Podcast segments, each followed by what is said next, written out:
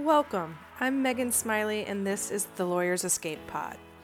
For those of you who've followed the rules, worked really hard to climb the ladder, but are looking around now and thinking, is this it? Is this my life? I hear you. You want more. You want freedom, fulfillment, purpose, but you don't really see how that's going to happen in the traditional work world. You're entrepreneurship curious, but it seems daunting and risky and sort of just unrealistic.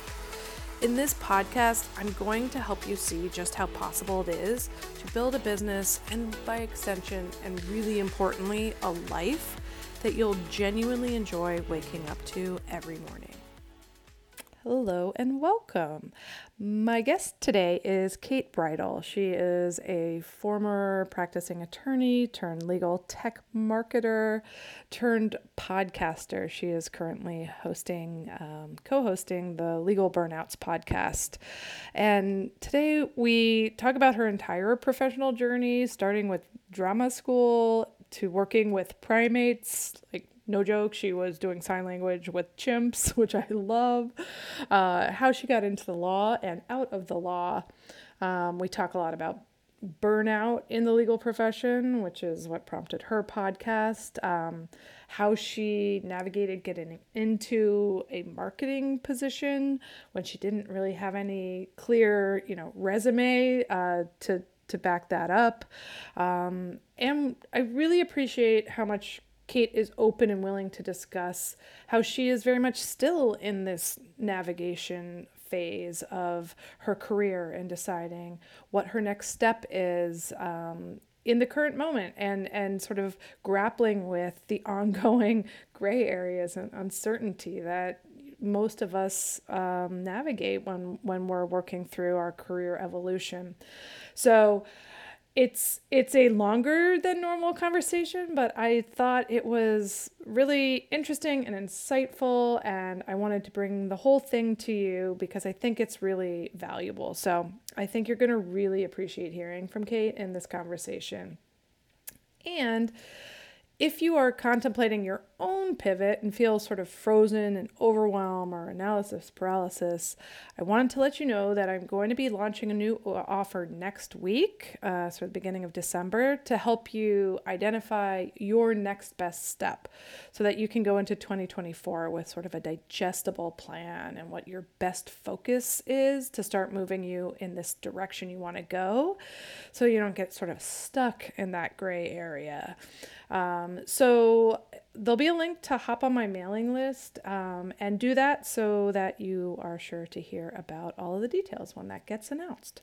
Um, but now on to the episode with Kate. Kate, welcome to the podcast. Thank you so much for having me. I'm so excited to be here. Yeah, I'm so excited that we're connecting. Um, so yeah. I like to start with everyone sort of way back in the beginning of time um, and ask you, like, what made you go to law school in the first place? Oh man, mine's such a weird one too. My whole story is so weird. Um, so originally, I went to drama school right out of high school in Los Angeles. Mm and did that for a couple of years and then i never i'm not in anything that anyone would have seen so don't don't dig um, god now everyone's gonna dig um, yeah. but yeah did that for a couple of years and then um, right after i graduated drama school my dad passed away and that kind of it was like semi unexpected it was cancer but it was discovered very late so we just didn't have yeah. a lot of time um, and it was my first kind of big experience with loss um, and and trauma. I'd been very lucky in my life up to that point, and it really, you know, it took the wind out of my sails and made me yeah. start of start reassessing what I was doing and why I was doing it. Um, and eventually, kind of came to the conclusion that I didn't know that acting was really the thing for me as a career. I, I loved it, and I still do love it and i'm glad i kind of get to do some of it now as a content creator yeah. um but it wasn't fulfilling me in the way that i wanted it to i think and mm-hmm. so i kind of thought about what else i might want to do and then i started skipping auditions to watch escape to chimp eden on animal planet which is a documentary you know, as one does like you do. Uh, you know, like now that I'm talking about this again, I cannot believe I haven't made this association, but that was probably my first experience with burnout.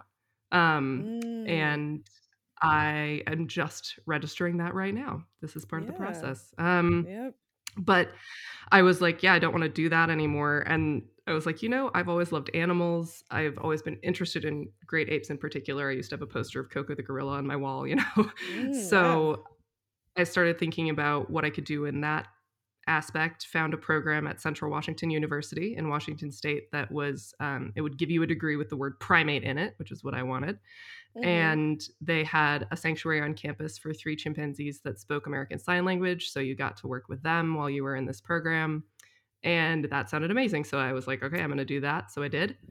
And then when I was in that program, it was amazing. It was a really cool experience. I got to, yeah. you know, speak sign I mean, language with chimpanzees. Yeah, yeah. Yeah. That's like your inner um, child being like, I'm doing exactly what I would have told you I wanted to do. yeah. yeah. yeah, yeah. And then one of my good friends there, actually, she wound up being Koko's primary caregiver toward the end of Koko's life. So um, that was really interesting as well to kind of get a, a view into that world from her. Yeah. And um, but I, I took this random like digital forensics class for some reason because I thought it would be interesting and was really enjoying it and sort of dropped to my professor that I'd always had a secret hankering to like join the FBI and hunt yeah. serial killers. Was watching a right. lot of Criminal Minds. and he was like, "Okay, well if you're if you're serious about that, let's talk about it." And so I talked to him and he made it feel a little more realistic and law school for me was the path there cuz mm. FBI recruits from several different places, but lawyers are one of them that they right. that they take. And so I, without thinking too much more about it, as I'm want to do, uh, was like, okay, that's what I'm going to do then. And then I went to law school. and wow, like what, what was what was the thought about the primates at that point? You were just like, that was a cool experience, and now I've had it. That's not really. I think I was in a place where I realized if I wanted to continue in that career path, it was either research heavy, which I really didn't want to do. Right. I didn't want to go sit somewhere and take just really um, detailed yeah. and kind of slow notes. Right. Uh, as important as that work is, it was just not I, I, wanted to be a caregiver and do what I was doing, but there's not really a lot of career mobility in that unless right, you want right. to then move up and run a sanctuary or something like that. I wasn't sure I really yeah. wanted to do that either. Yeah. So I kind of hit a place where I didn't know really where I wanted to go with that. And then I latched onto the new shiny thing and was right, like, okay, that's the goal now. Yeah. Um, which is a habit I have. Uh, and the, the trend that I will mean, continue. You're, you're talking to someone who's on like at least their fourth career, so I get it. non-linear. I love a non-linear yes. path. yeah. Uh, so I went to law school, and then partially through just. I don't think I ever thought that, you know, the criminal justice system worked flawlessly, but yeah I really learned so much more. And both my law schools, I, I did my first year at the University of Colorado in Boulder, and then I transferred to Cornell and completed my degree there. Uh, mm-hmm. So I mm-hmm. had two law school experiences, and they both were very, very good, I think, about telling students about the realities of the legal system and, and really being honest about the shortcomings and the the failings. And I just started realizing I was not on the arrest people, prosecute people side of things, and I right, was more right. defense oriented. But of course, that took away the idea of going into the FBI. And then I went, oh shit, I have right. to be an actual lawyer now. right, right. Uh, and then yes. I kind of discovered the world of prisoner advocacy and uh, also did like the death penalty defense clinic and juvenile justice clinics. And that was really where I found I was like, okay, I did a juvenile justice clinic too. Oh, really? yeah. I like That's went so to like cool. the girl detention center. And yeah, it was, oh, it was sort of wow. random, but random that we both did that specific yeah. thing. But I mean, yeah. clearly there's a thread so of important. like justice and, um, you know, it, there's still you may have ended up on the other side, but it still seems like some threat. Yeah, I wanted to help people. Yeah. Yeah, and and like I even for a while while I was having these thoughts, I was like maybe I should still go into FBI or go prosecutorial because I think it's important to pe- have people on that side of things who are empathetic to the other side right. and who do see things from that side. But then I was like, you're probably just being naive. uh, that you would, you know, change the system from within. Um, I don't know. Well, and and it just didn't sit right with me after a certain point, I guess. Yeah, yeah, um, yeah. So, yeah. um, how did that play out then in terms of your post law school career? Yeah, so the other thing that happened was my mm, husband yeah. went into the military while I was in law school. Ah. Oh, okay. after we were already married. Yeah. So that threw a wrench in stuff in that it was like, okay, now I don't know where I'm going to live after I graduate, so I don't know which bar mm. exam to take. Ooh, and right. it was one of three, and they were like three of the hardest. I can't remember. It was, I think, Virginia, California, and one other one that was a tough one. Yeah. And I was like, I'm not taking two. So thankfully, my professors at the Death Penalty Defense Clinic actually gave me a job as like a remote research assistant for them while I waited to find out where we were going to go. So I didn't take the bar until a year after I graduated. Mm-hmm. Um, wound up in California, mm. took it there. Thank God, passed the first time, and then got a job. Well, so I was working. I was interning at the public defender's office as like a law clerk. Mm-hmm. And then I got my results, found out I passed, and then the pandemic hit. And right. the public defender's office basically shut down um, but it kind of worked out anyway because they were very much they made it very clear that if i wanted to become an attorney there i would be welcome to. And i just didn't want that at all. I did not want to go into a courtroom which was my other hang up as being an attorney. I was mm. like oh no i never wanted to be a real lawyer. I didn't want to do any of this stuff. Trial advocacy which is really interesting because it seems like just given your background sort of some inclination towards acting you would think courtroom might sound fun to you? People said that to me all the time. And yeah. I think there are actors that do feel that way. But yeah. when you're acting, it's not your own thoughts, number one, yeah. coming out of your mouth. You're not being judged on your own opinions. You have to memorize lines, but after a certain point, you're just speaking right. them second nature. You're not having to actively think on your feet as much. And you're also right, not responsible right. for someone's like livelihood or actual life. fair distinction. I don't, yeah, I don't know yeah. that you can do anything in the law that doesn't have a really high stakes result, you know, or element. You're mm-hmm. affecting people in, in a really real way, no matter what you're doing, yeah. whether it's business, yeah. personal, you know. Um, so yeah, I was very good at the delivery and I was great at like opening and closing and all of that stuff. I actually did very well in trial advocacy, but it was so stressful for, to me that I just knew that that was not something that was sustainable. Um, right. And I luckily got a job at a nonprofit that I never would have gotten without COVID because they were in LA proper and I was living somewhere outside of LA that it would have taken me like two hours each way to commute. Right, right. LA. And but it was remote. They were going remote. So they hired me to do uh, pre eviction defense housing law and disability rights law work. Yeah. Um, which I never looked at a day in my life. Yeah. And yeah. um but I'm really glad I did that job because that job was kind of what made me go, oh, I can learn anything I want to learn. Mm, I yeah. it gave me faith that I could become. I mean, unless I, I would not switch it to be like a physicist. That never. Right. right I can't right. learn physics. I've tried and I can't. Um, but you know, I I can become competent in whatever area of the law I need to, and I it gave me a lot of faith in myself to kind of, um, you know, be able to switch more and to be able to jump into newer things because yeah. I jumped in this completely new thing and I did pretty well at it. Um, yeah. That's huge. But it was really because I think a lot work. of lawyers get into that like uh, you know mm-hmm. very smart people going well what else could i possibly ever do it's this you know yeah concept you know the growth mindset concept and some i think you know having having that light bulb go off like relatively early, I think probably serves you well because I think a lot of people struggle to see that truth. Yeah, and I think it is true of most yeah. if not all people who you know are going to law school and most people in general yeah. i think everyone has so much more of a capacity to learn new things than you think you do you just have to right. kind of you know have faith that you can learn it and give yourself the, the chance to learn it but again you know right. i also have the that comes yeah. from a lot of privilege. Not everyone can just be like, I think I'll try this new thing.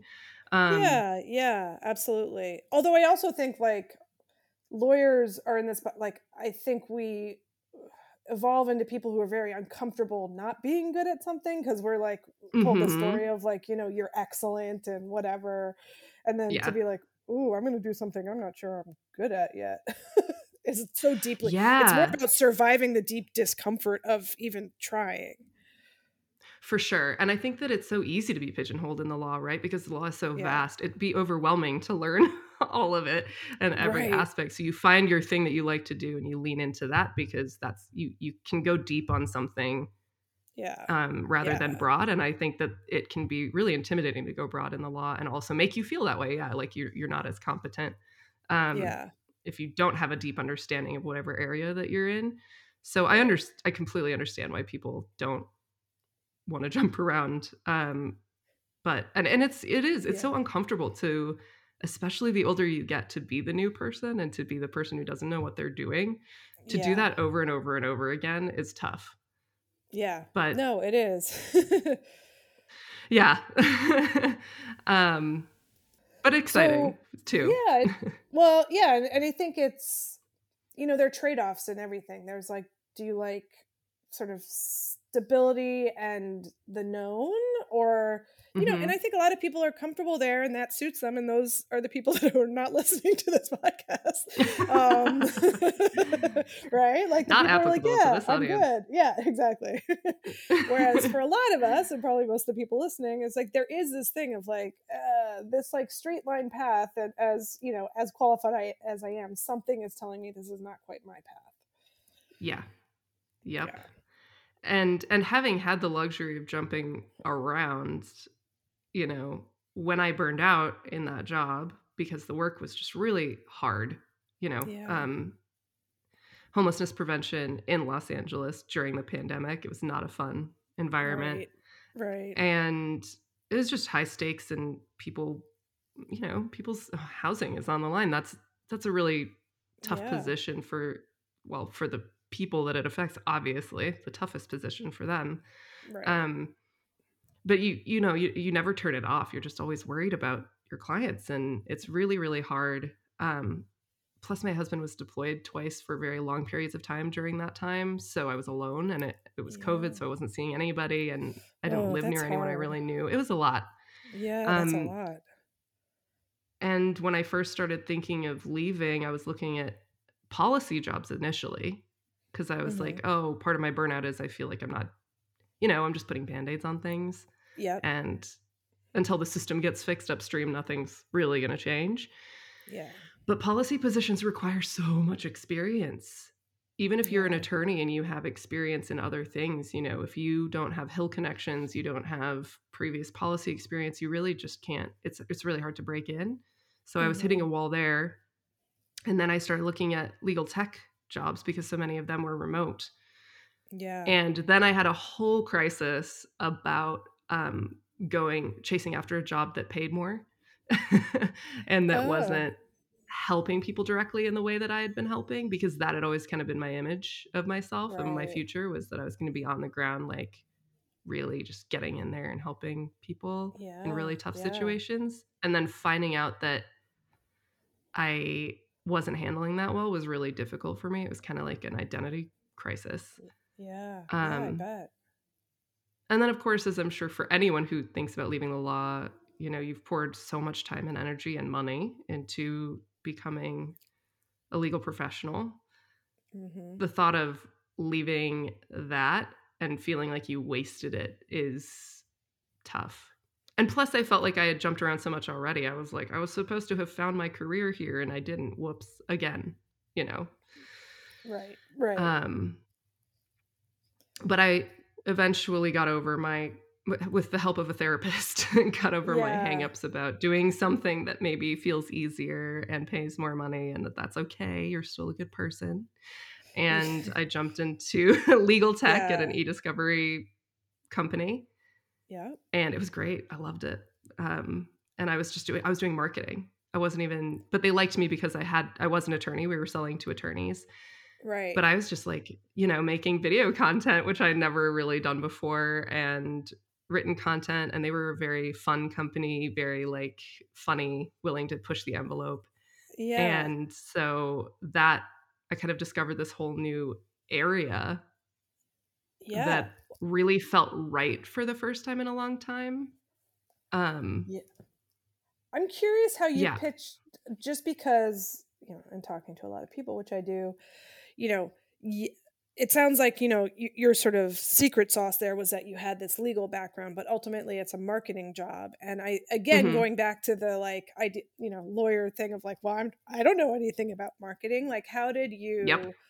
both you know pitch yourself on it and then pitch them on your ability and does that sort of tie into that lesson you learned about like i think i, I trust myself to learn here's where here's where i hesitate to give advice because i think yeah. a big chunk of what happened to me is i got lucky but yeah, yeah, I applied to a bunch of different jobs in different positions, like in legal tech. I had not applied to any marketing ones. I found this company. I really vibed with their website and I liked them a lot. And I was looking at their positions and I was like, you know, I'm not qualified for any of this because their marketing position was for a senior marketer. And I was like, but based on their tone, I think I could get away with sending them a funny email. So yeah. that's what I did. I just hit the email us for more information thing.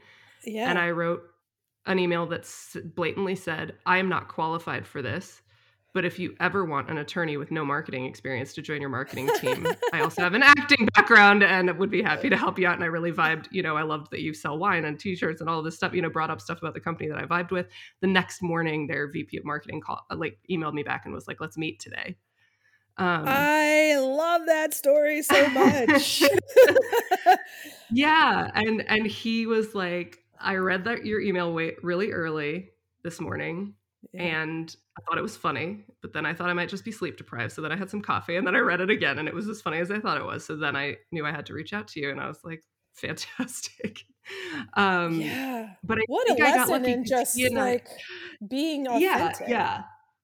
Yeah, I think that there is there is a lesson there, right? Be yourself, yeah. be honest about your short. Don't be afraid to call yourself out whatever right. you're insecure about it like get ahead of it call yourself out do it in a funny way and then spin it to like but here's why i think this would work for me and that's not yeah. going to work for everyone or in every case as i said i think that i got fortunate that um you know he and i just wound up having a very similar sense of humor and being we gelled really well so right, I think I got right. lucky in that aspect. That that's who I ha- who happened to like read my had, email. Yeah, but it also sounds like you had done some research. There was something that intuitively you felt like this was a place that like might be receptive to that tone. Yes. Yeah, right. and a lot of it has been of my career changes and like moves that I've made have been on gut feeling. Like it just yeah. was like this feels good to me. And that's what I kept saying cuz I'd gotten to a few phases of interviews at other companies and I was always kind of excited but kind of hesitant. And mm-hmm. this was the first time that I was just like, I was so excited. I didn't even want to tell anyone about it because I was worried I would jinx it, you know? So it just yeah, felt that yeah. right. Yeah. And no, I, I love that. I just trusted that feeling. Um, I think that's such yeah. an underutilized tool in navigating Your this whole process is like we're always you know especially lawyers like we're just trying to intellectualize everything. Mm-hmm. and sometimes like your right brain intuition is the place that you find some very helpful answers. Um yeah. I think this is such a yeah you know if something feels off. Yeah yeah. And and the other thing that it makes me think and we've sort of gone back and forth a little bit about this on, on linkedin is like what what is quote unquote professional right like mm-hmm. there's such like a buttoned up tight version of that in a lot of people's minds certainly in sort of like the traditional legal space yes. and um, sort of especially when you get outside of that bubble what is defined as professional is much broader and and yes. also like what is professional for you and what kind of environment do you want to be in like i'd rather be in an environment that thought that was funny than one that was like i would never hire this person exactly exactly Yeah. and i know that not everyone again like not everyone has the luxury of waiting around for the thing that feels right right um Yeah. and i want to recognize that but you know i think that to the degree that you can follow your gut to figure out what thing feels the rightest when you have options or at least which direction you feel like you're leaning that can help you narrow where you w- might want to go because it's tough to think about and and I hadn't even been an attorney for that long. I burned out after 2 years. Or no, I burned out after 6 yeah. months. yeah. but I didn't leave the job until after 2 years.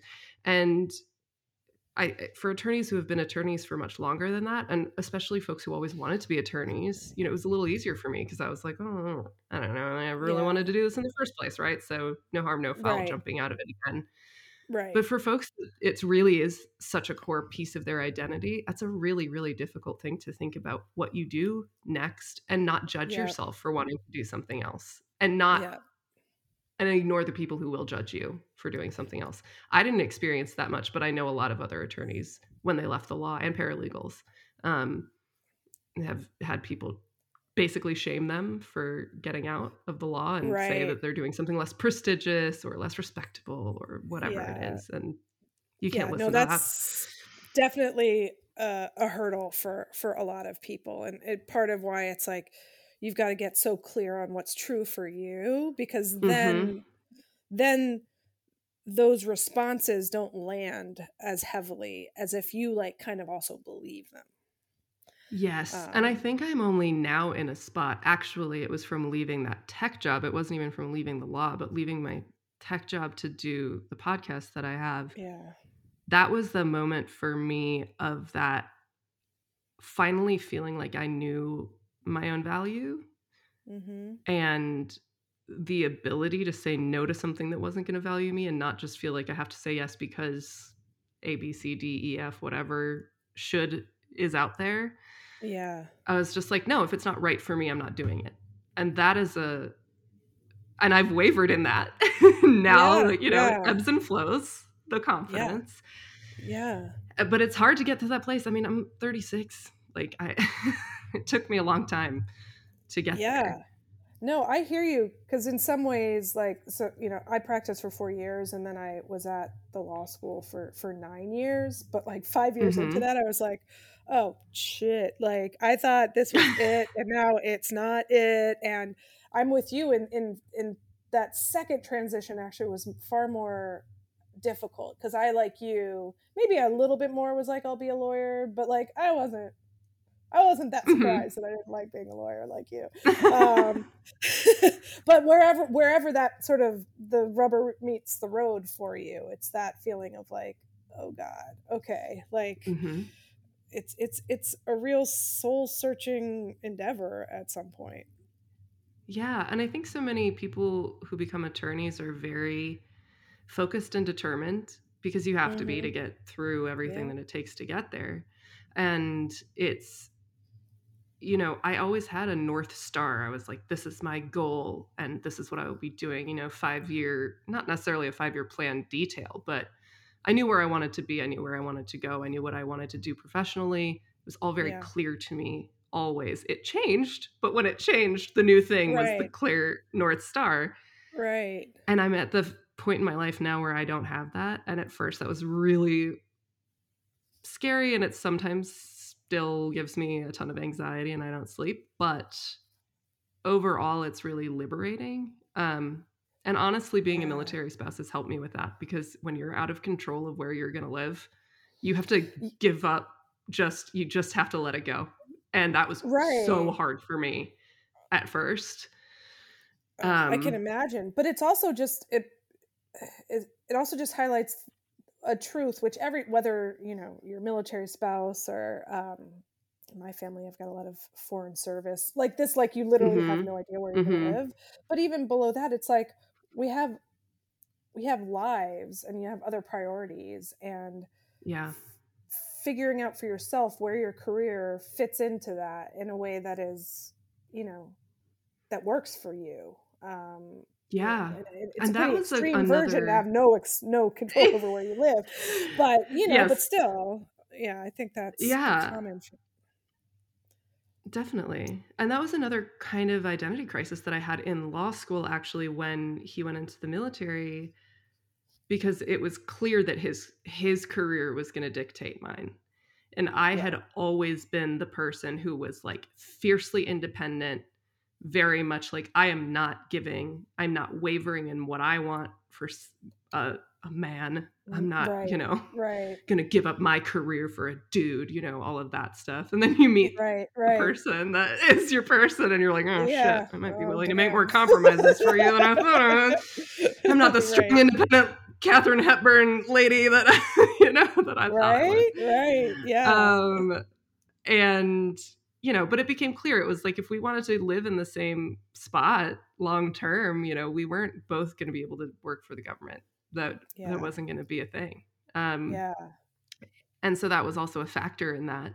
Um, but thankfully, there were the other things that were giving me doubts about it anyway. Yeah. Um, but that really it shook me a lot making that decision and making it partially because of him. I yeah. I really felt kind of I don't know. I don't know. I'm I'm searching for a word. Um but like I was giving up some kind of like feminist ideal almost. Right. Right. No, I um yeah. It's it, these things I think it you know, I think there's a lot that we think is going to be black and white, whether it's in our relationships yes. or our careers. And then you get into it and you realize, oh boy, it's just all gray here. mm-hmm. um, yep. yep. And that can be disorienting when you weren't expecting it to feel like that. Definitely. And it was one of those things where I just kind of had to talk to myself and be like, just because he happens to be your husband. You know, like I would make that change for my best friend if she was like, I really want you to live where I live. I would prioritize that, you know? Right, um, right. You, it, it's hard. It's just hard to, I had to talk myself down from that crisis. Yeah, yeah no, I get that. I get that. But so yeah. to jump back a little bit, so you were at, you yes. were doing the, the legal tech job for a couple of mm-hmm. years or a year? No, I was only there for about a year. Yeah. Okay. Again, just, just hopping around. Don't mind me. Yeah. Yeah. And that just became um, not the right fit at some point. You you sort of alluded to yeah. this, but just sort of being like you had to honor what was right for you, eh, which also goes to show yeah. you that like something can be right. You know, Until there's always not. like there's a season and a reason, or for, you know, it's like yes. Just because it doesn't work out doesn't mean it wasn't aligned as the right next step for you. Exactly. I have no regrets yeah. about taking that yeah. job. I have no regrets yeah. about being at that company. It was filled with some of the most amazing people that I've ever worked with. It was my team, my marketing team was just like the strongest team I've ever been on anywhere. They were on top of it. I never had to worry that a ball was going to get dropped. I mean, they were amazing.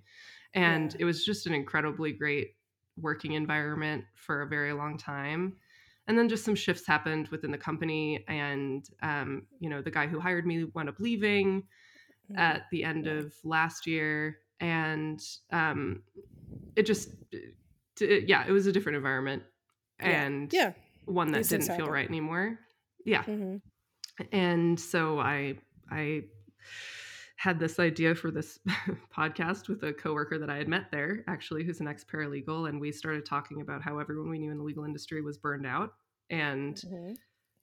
someone who was part of the conversation said you should start a podcast, and I think Josie, my co-host, was like, "Haha, okay." And I was like, okay. And a few weeks later was like, so we're really doing this, right? And she was like, wait, what? yeah. Yeah. Um, yeah. Yeah. And then that just wound up being a, a whole thing that I didn't expect either. It, it panned out. It, we kind of thought we were just going to be talking to each other and no one was going to listen to it for a long time. And it would just yep. kind of be a thing that we I did. know how that goes. yeah. um, but I wound up being uh, you know, connecting with this guy named Alex Su, who is uh, massive. Yeah, he's been he's been on this space. podcast like. Mm, oh, he has! Oh my gosh! Yes, yes. I should have known that. He's great. Yes. Um. Anyone who knows him, he's just like one of the most genuine. Yeah, he's great. He's just a genuinely helpful person. He wants everyone around him to succeed. He wants to help everybody as much as he can, and it yeah. just comes through very yeah. immediately when you talk to him. Yeah. And we wound up connecting and he connected me with some other amazing folks in that space and we wound up getting this lineup of guests for our first season that we never would have thought that we would have gotten yeah and it just took off more. I mean, we didn't explode or go viral or anything, but it it got a lot more momentum than I think we expected it to right off the bat and mm-hmm. became a full-time job. So it wound up being very good that I decided to not do that while also doing a full-time job. yeah. Because yeah. it would have been too much.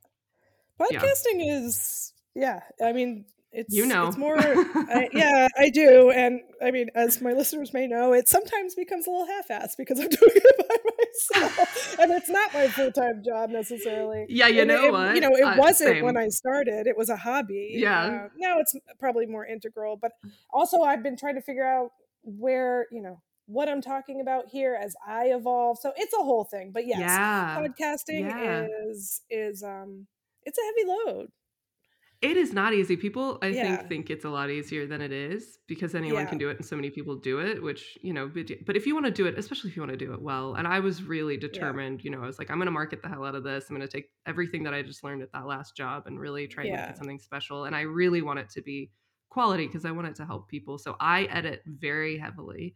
I, Yeah. you know, will record for two plus hours and I will edit it down to under an hour. That, and whatever amount of time we record, I basically always commit to do that. cutting in I'm half. just like, yep, sounding That's okay. good. A lot of people don't. I think I've found out that I'm the odd man out in that actually, and I'm putting way more work on myself. And I should just you be more organized in my actual recordings and make my life easier. But instead, I just let us ramble for two hours. Yeah, you know, for me, it's really just like being honoring what I am good at and what I am not good at, and my strengths Mm-hmm. lie in the talking and not in the uh, nitty gritty, de- you know, details of it. And I've, I've, you know, Yeah. hired people at times, but sometimes I'm like, I can't really justify that. So financially expensive.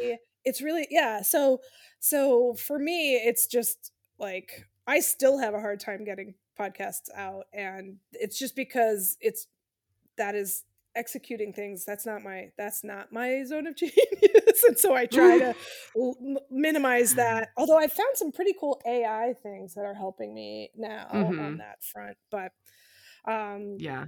I like to But edit. anyway, but it's it's kind of zen for me. Like I like I kind of get into it and I just like zone in and time passes really fast. But there are times when I get tired of it. And there are some episodes that you're like "Ugh." I, mean not like Yeah, I think yeah. all of our episodes were great. All of our guests were fantastic, but there are just episodes where you're having weeks where you're dragging and you're just yeah things yeah, aren't jumping no, out to you the way that you think they are to edit clearly Right. and you right have listened to it so much that you think that it's oh, Boy, gobbledygook. I feel tired. no one's gonna thinking relate. about you doing that. yeah, yeah. but, but you know, I think it's But it's been worth it. But what I what I you know, I think what is similar in it is that we just both were like, I organically seem to be having this conversation, and it seems like a Mhm. conversation that would serve other people. And both started our podcasts really from that space without like any other thing fully attached to it. Like it was not I was like starting an interior design business when I was doing when I started the podcast. It had nothing to do with what I was what I was doing. I need you to come to my house. Happily. um, you know, and so, but uh, what I like about it is just it's just following your genuine curiosities um, Mhm. and seeing seeing where it takes you, and that's kind of where you are right now, right? Just sort of yeah. seeing where things are taking you. Yeah, our last episode of the first season came out yesterday. Congratulations! And I've been having, thank you very much. I wish I could feel like pride and relief, but instead I'm just anxious as fuck about everything. and Mm. yeah, like yeah, in a really severe anxiety spiral. Uh, but you know, even though it's not end, you know, it's not over, it's not done. But I think you know, I wish that I was in a better spot to say, okay, I'm going to be able to hire a producer to not take on all this Yeah. editing, which I'm just not in. And yeah. there's things that I was hoping for that, you know, it just hasn't worked out that way just yet. Um, yeah, which is fine. It was a completely unreasonable goal to like monetize after 13 episodes, but we're close. We're just not quite there. Um, yeah. But we just can't afford to. If anybody knows a great cheap producer, let me know. Um, Yeah. But they are expensive. And yeah. so, yeah, it's just hard. It's hard to justify when I'm not bringing in any income into our household to. Uh, I know it's like say, this, like very time uh, intensive hobby of, of sorts. Um, yeah. And where are you? In, yeah, like, how does it play into like what you're thinking about next, or not playing into sort of your next steps and and navigating this gray area? Yeah, I mean, I would love to make it something that we can monetize and can become like a business for us, but mm-hmm. I want to also do that while not losing sight of why we're doing it, which is to help people. Um, because mm-hmm. both of us, when we burned out, felt like we had a moment where we kind of started finding resources and realizing we weren't alone, and that was the game changer for us. Was just getting that validation and learning mm-hmm. it's not just you and that's what i wanted yep. to really do for other people was just mm-hmm. even if there are some episodes where all we do is tell shitty stories and complain someone hopefully will just realize that is we try not to do that we try to always yeah. be positive and actually have some advice but um there's something to that there's something to just hearing that other people are feeling the way that you're feeling or have felt. That I think that's huge. I mean, I hear that too. It's you know, I spend all day talking to people who are like, oh, I'm know, sure, questioning what they're doing, and yet I still routinely yeah. hear people being like, I stumbled upon your podcast, and I'm so relieved to know I'm not the only one questioning all of this. And it's like, yes. I, you know, maybe we're in an echo chamber on LinkedIn in particular of just like people who talk about the things that we talk about. Um, yeah, but I, there are still a lot of people out there struggling and feeling alone in in in their burnout or in their questioning of their career for sure yeah and i mean i'm finding people someone just reached out to me today who's like an attorney burnout coach and yeah. i was like i didn't know you existed i wish i had known you existed when i was burned out you know yeah, I, I had no yeah. idea that those people were out there you know yeah and yeah. um it's and i'm still finding them just through through this project so if you don't know where to look and you don't know even to identify what you're feeling as burnout how do you know how to find help for yourself or or what to do and i had yeah. just panic googled like how to how lawyers leave law or something you know yeah, when i was yeah. burning out and i found a website by uh sarah cottrell who sarah, i know you yes yes I know. I know. I was so excited when I found out you knew her because that was my moment. That was that moment for me. I found her website and I went, "Oh my god, other lawyers feel this way." Yeah. to the point where someone's built a business around it. So I cannot be alone. There's no way. Yes. Yes. And I did pass that on to her, by the way, when I oh, saw her. Yeah, like, she connected right with me on LinkedIn. Oh, yeah.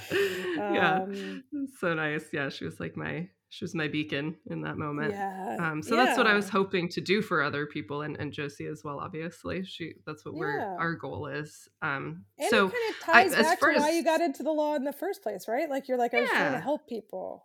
Yes. Yeah. Yes. I'm not helping the people that I was envisioning, but you know, I'm helping people who help people.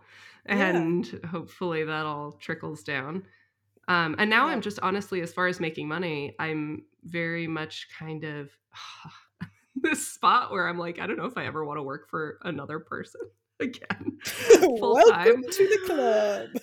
I know, but I'm like way too intimidated to start my own thing, my own business or anything like that. I don't know what it would be. Um, and I don't have the mental capacity right now to think about the logistics of doing it. So I just am like, I don't know what to do. So I've started doing some contracting stuff. I, am actually yeah. today I'm filming some content um, for a company that reached out to me and asked me to do some short form video content for them, and that was pretty cool. Yeah. So I am gonna do that, make a little bit of cash at least, and that's kind yeah. of the direction that I've started leaning is maybe doing more kind of of that contracting stuff so that I'm still kind of in charge of my schedule. I have more flexibility while yeah. I do still have to be the primary driver of the podcast and you know then can hopefully assuage some of my horrendous guilt about not contributing financially to my household even though my husband's been amazing. I just have to say that like he's been so supportive and so great. Um yeah. but it doesn't matter. I, no one guilts me more than i guilt myself. That's just the way it is. Bro that is you know typical and and you know uh, it's I really like what you said about sort of like taking these things because I also think, and you know, this comes up with people I work with like fairly frequently is, yeah, um, like i'm not here to gaslight anyone to be like money doesn't matter because it does matter right. and and and diff- and and you know recognizing that you know some of us have more flexibility than other people to to take time or whatever that is all yeah. real. Um, yeah i mean we don't have kids. Like i don't have yeah, children yeah, that i'm responsible neither, for. Right? if i did so, it would have been a completely different thing for me. Right right and so it's like honoring the fact that like how you navigate through this may look different depending on you know what your realities are but this idea yes. that also um you know there can be like a bridge that you're working on and maybe that bridge is is part-time legal work and part-time freelance work on something you like or maybe it's yeah you know um it, it could look a lot of different ways but i just say that to mean like if for people who are feeling like well i don't you know i, I don't have that flexibility like i think we yeah. both hear that and it, it doesn't have to be a bar to you creating some space for you to be intentional about what steps you take forward and part of it is yeah. letting go of like what it looks like to have a i think we're like well you have like a fancy job and you know you work at a fancy mm-hmm. place and whether even if that's like being a public defender like there's still like a prestige factor to like yes. using your law degree um and and you get people being like, "Oh, how noble your work!" Right, right. There's this like nobility factor, yeah. and so, yeah. but like being like, "I'm just doing a few things so I can pay my bills and have time to do this passion project." It's like, you know, just questioning whether, you know, is it the money or is it like the that you don't believe that's like a like I don't know, reputable enough thing to be doing or something. yeah, well, and there's such a culture of overwork in the law as well. Yeah. It's, you oh, know, oh you hear yeah. stories of and this breaks my heart so much for so I heard a male former attorney told me this that when he was an associate at a big law firm, I think in New York, he was told to leave his jacket on the back of his chair and his light on at his desk so that people would think he was there 24 7 essentially yeah so dumb. and we were having this conversation uh, on one of our episodes with uh, Ria Batchelder, who's she's a former big law attorney. She was at big firms in New York for five years, and then now she's mm-hmm. an anti-burnout coach for everyone, mm-hmm. not just for attorneys. Yeah, and she's fantastic. But we were talking about this and we were talking about the issue of how women and you know global majority folks and there are all of these people who aren't straight white men essentially have to put go the extra mile to have the same recognition get paid the same mm. whatever yeah. how do you go that extra mile when everyone is expected to be grinding 24 7 and so there's that there's that culture of overwork and then when you get out of that and you mm-hmm. go to mm-hmm. something like I did in tech for example I was like I feel lazy and right. I'm not miserable which must mean I'm not working hard enough like there's this yeah, whole yeah. kind of No that's a thing pilgrim puritan mentality of kind of if you are not working and you are not grinding yourself into dust then you are worthless and what you're doing right. isn't worthwhile and that yeah. is a tough mentality to break yourself out of but you have to because it's just toxic it's and... yeah it's totally toxic and it's it's so ingrained in us like both just like capitalism and just the law yes. combined it's just like so it's hard to even see that as a perspective rather than mm-hmm. we just think of it like that's just how it is that's how the world works and and like part of what i conceive of mine is like it doesn't have to be. I don't think it i don't think we need to just accept that. No uh, no that's my yeah. thing too is it's yeah. like and and i our joke kind of between josie and me is that she loves yeah. the law and i never really cared about it that much. So i'm like for all i care we can burn the whole legal system down and start over or not have one. That's fine by me. Um and she maybe not have not not have one. I don't think that would work very well. But you know what i mean. And and she's very she like has kind of a love and a passion and a reverence for the law that i don't have and yeah. um but i you know i do have a lot of respect for the profession and part of what pains me about it is it's like i think so many other people so many great people would be in it and yeah. stay in it and be helping more people and be making more of a difference and have more longevity if we just did away with this idea that it has to be that way that it has to be 24/7 grinding even if you are making a big law salary and i've heard people say, well, yeah, they're getting paid, you know, half a million dollars. And it's like, yeah, but they're still human beings. No one can function like that sustainably for a long period of time. And right. you might think that there are people who do. Maybe there are some people who do. You might look at partners and say, well, they did it.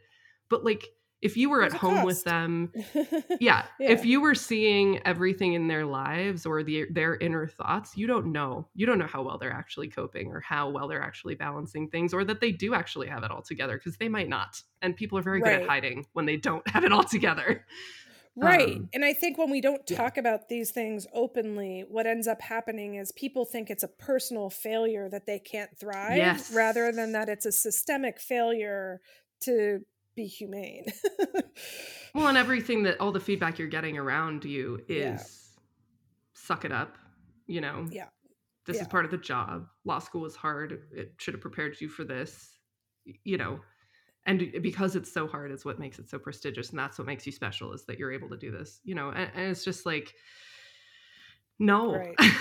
yeah and it i just, find it hard because it's like you almost like can't unsee it once you see it you're just like this is mm-hmm. kind of just a cult like this is it just feels very culty like why are we doing this yeah and i do think now you know a lot more kind of um Gen X, millennials eh, are rising up to the upper echelons of practice. And I've talked to some people who are partners now who are very, very conscious of that and have that same feeling and are like, yes, it is yeah. hard work. Yes, we are going to have to work over hours a lot. We're going to have to work on weekends. But the least I can do is honor the time off that we do have and not actually yeah. call you.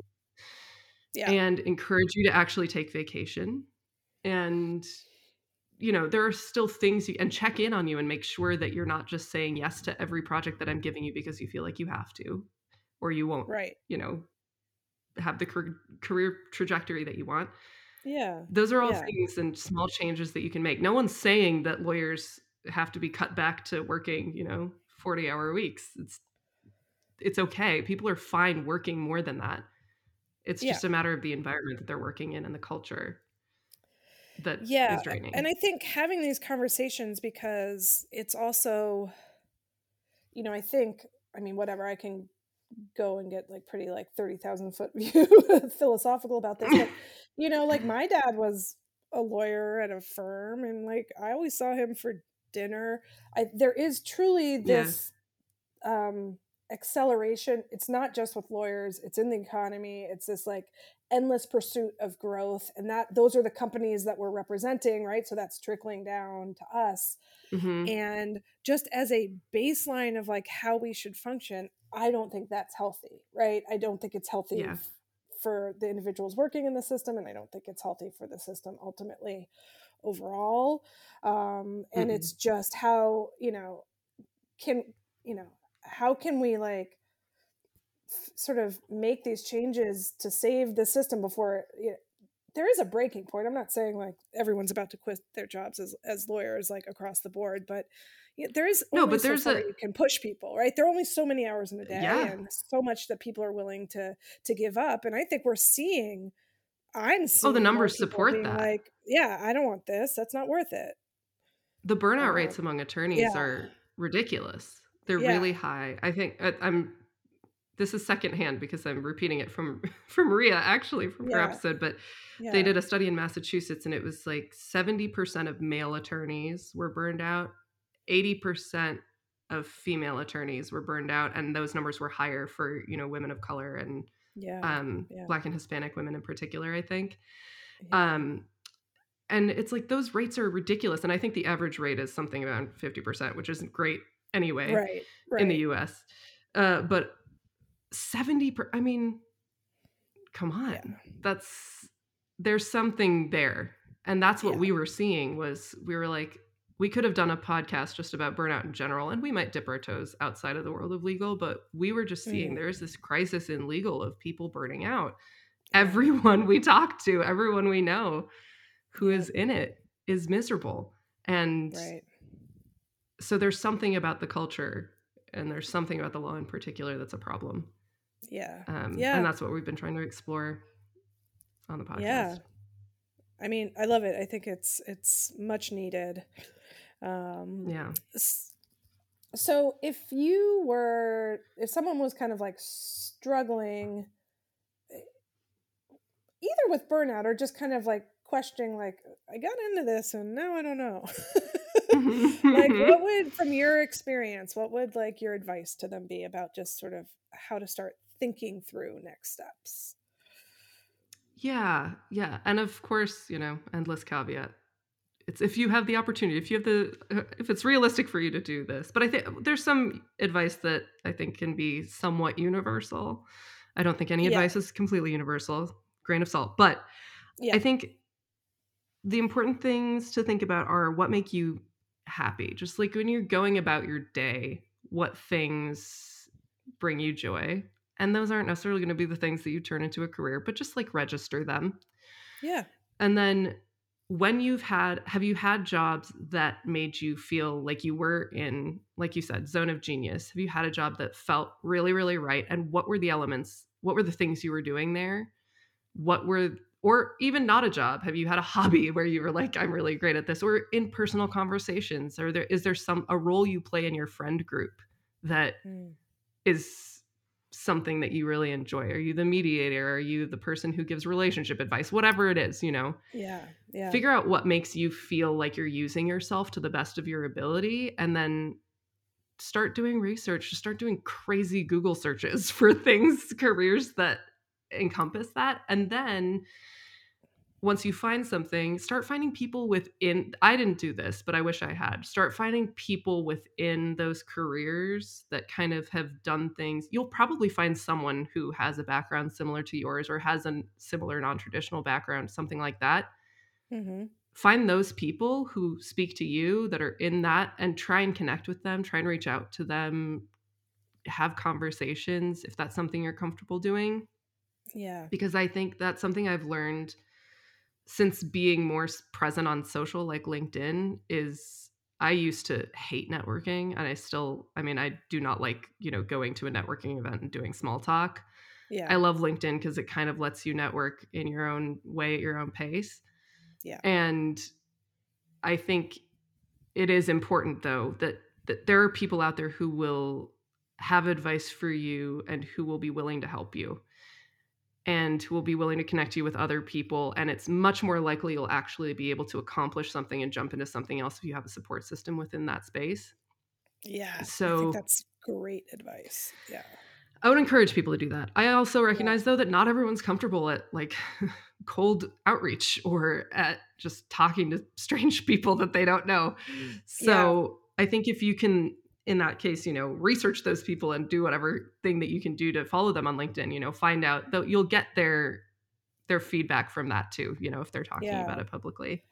Or and see if you can craft any of that into your own, you know, your own jump. Yeah. If you want to jump. And, and for the people like I get it, like whatever. I'm I'm a total extrovert, so I do live on a certain end of that spectrum. So I am comfortable with those things, but like I, offer this like anyone who's been on a call with me knows this like you know if and little do you know, Kate, that you're now on this list of people that I'll offer up to. But I'm like, if there's been someone on this podcast and you want to talk to them, but you're uncomfortable reaching out to them directly, even though I think they would all be happy to hear from you directly about their journey. Yes, like I'm happy to make that. Reach I'm happy to, to, make that introduction.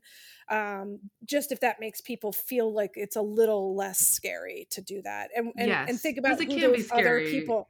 Yeah, and who might those people other connectors be in your world that might might mm-hmm. bring down that sort of discomfort level a little bit. Yeah, and I will say it too. I say it on our podcast as well. Yeah. Like if you're hesitant, if you're going back and forth and you're like, I don't know if she'd want to talk to me. I do. I do. Yeah. Just yeah. reach out. Yeah. Um yeah. I'm happy to, and it always makes me feel good. uh, I know so people think it's like I'm like whatever. I love talking to people. Like I was on some podcast yeah. about it was about people taking the LSAT, um, and you know that's oh, not really what I do. Or, it was take it was it was these two guys that have like an LSAT prep thing, but they're very much like yeah, don't yeah. go with don't go with any debt. Like they have a very yeah, we just went like, we just were on there. They were our first. Oh, were you okay? Like the first so, podcast we guested on, the Thinking LSAT. Oh, yeah, that's so funny. That was great.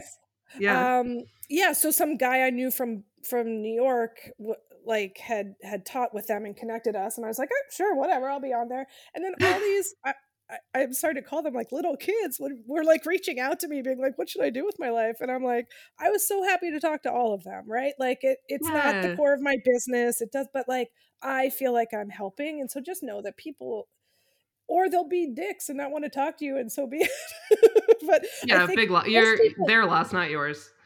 Yeah, yeah, and I do think, especially if you're finding people on podcasts, those people like want to talk. So don't feel bad. Well, and I it. think lawyers yeah. come across as very kind of intimidating and blustery yeah. and whatever, but most attorneys that I know, I mean, honestly, even from big law to nonprofit, whoever they are, like they do want to help people. They want to. A yeah. lot of people went to law school with the same goal, which was, you know, I'm going to change the world. I'm going to go help people. So I think exactly. that many, most of lawyers do have a, a genuine desire to, you know, yeah Help. i always found that because when i worked at the law school we would have to staff up special programs we'd have like groups of mm-hmm. brazilian mm-hmm. or whatever foreign lawyers or, or, judges and they'd want sort of experts you know substance matter uh, expertise and um, I was so uncomfortable because my boss would be like, just reach out to so and so at this big law firm in New York City to ask if he'll just donate his time to come talk. I was like, what are you talking about? Excuse but, me. I was like, what? But then I was just like, sort of bit the bullet. She's like, I was like, well, she said to do it. So, okay. People said yes all the time. There are people who just love that. They love that. Right. So, anyway, yeah. this is sort of a bit of a tangent, but also just to encourage people that, because I think it's important because as you said, it's hard to just blind apply to stuff that you have no background in. And so the way to break into those things is to do this stuff. That would be my other piece of advice, yeah. actually, that I really do think a couple of opportunities came my way. I was applying through traditional, like just going to the website, putting in your application, right. blah, blah, blah. Many, many jobs, and I didn't hear back from a lot of them. Nearly every one that I didn't do that with, I reached out, I found out someone who was working there, and I reached out directly to that person and said, Hey, I really love your organization, your company, whatever it is. Yeah. I would love to talk to you about work. Here's my resume. Those direct reach outs, almost every time I got a response and I got an interview. So yeah don't be afraid to break out of the traditional, you know, to not just apply on whatever platform they're accepting applications on because they're getting hundreds of applications that way. If you take the time to actually kind of reach out and say, "Hey, I don't know if you have anything," even if they aren't hiring, that yeah. I I talked to a couple of places that were like we're actually not technically hiring but we were just thinking about take the shot if you if you find a place that feels really yeah. good to you that you would really like to work with reach out to them directly and yeah. tell them why because yeah. that's a lot of places just value that too they know that they want people there who want to be there right they don't right, just want some right. rando who's applying to every job that they can apply to yeah necessarily absolutely. not that that's wrong if you are that rando it's okay like yeah, you're not doing anything wrong but um you know it can help you stand out I, I think that's true and just give some hope to because i think a lot of people just feel deflated about lack of opportunities and it's um not as dire which is real it's yes. hard. Yeah, it is. But, but also just, you know, to reiterate that you're not you're not alone in navigating these You things. are not think, alone. not alone. I think you and I can both speak to the fact that like it uh, we were talking about this before we started is you know it also may not be linear and it may not feel mm. you know organized and and logical at every step and and that's okay nothing has gone wrong that's actually just what it looks like yeah, I kind of think about um, careers as in the same way as dating. Like, you're not gonna marry the first person you date necessarily. Some people do, good for them. But yeah, if if you're as long as you're while you're dating, you're learning, right? Like, oh, okay, I really liked this about that relationship, but this aspect I really didn't want. Yeah, it wasn't right for me. So yeah. I need to look for somebody next time who doesn't have that quality or that tendency, whatever it is and you kind of hone in until you find the person that you're like this seems like the right balance of all the stuff right uh, right, and that's right. kind of how I feel about careers too. Is every job you're figuring out what you like, what you don't like, what feels disrespectful to you in a work environment, what kind of manager you like working for, what kind of work you enjoy doing, what you really don't like doing, what you're good at, what you're not, and you're yeah. honing. So it's okay yeah. to hop while you do the old hone and hop. yeah, exactly. Continue exactly. to narrow it. Yeah. Yeah.